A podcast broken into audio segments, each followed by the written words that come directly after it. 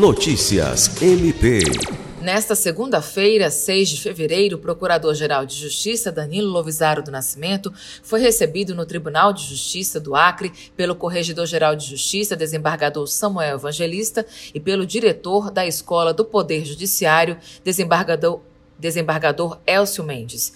O secretário de Justiça e Segurança Pública, Coronel José Américo Gaia, que estava acompanhado do diretor assistente da Sejusp, Major Luiz Aguiar também participou do encontro. O diálogo foi marcado por assuntos de interesse institucional e pelo fortalecimento de parcerias em questões relacionadas à Corregedoria Geral da Justiça, à Escola do Poder Judiciário, à Segurança Pública e ao Ministério Público do Estado do Acre. Alice Regina para a Agência de Notícias do Ministério Público do Estado do Acre.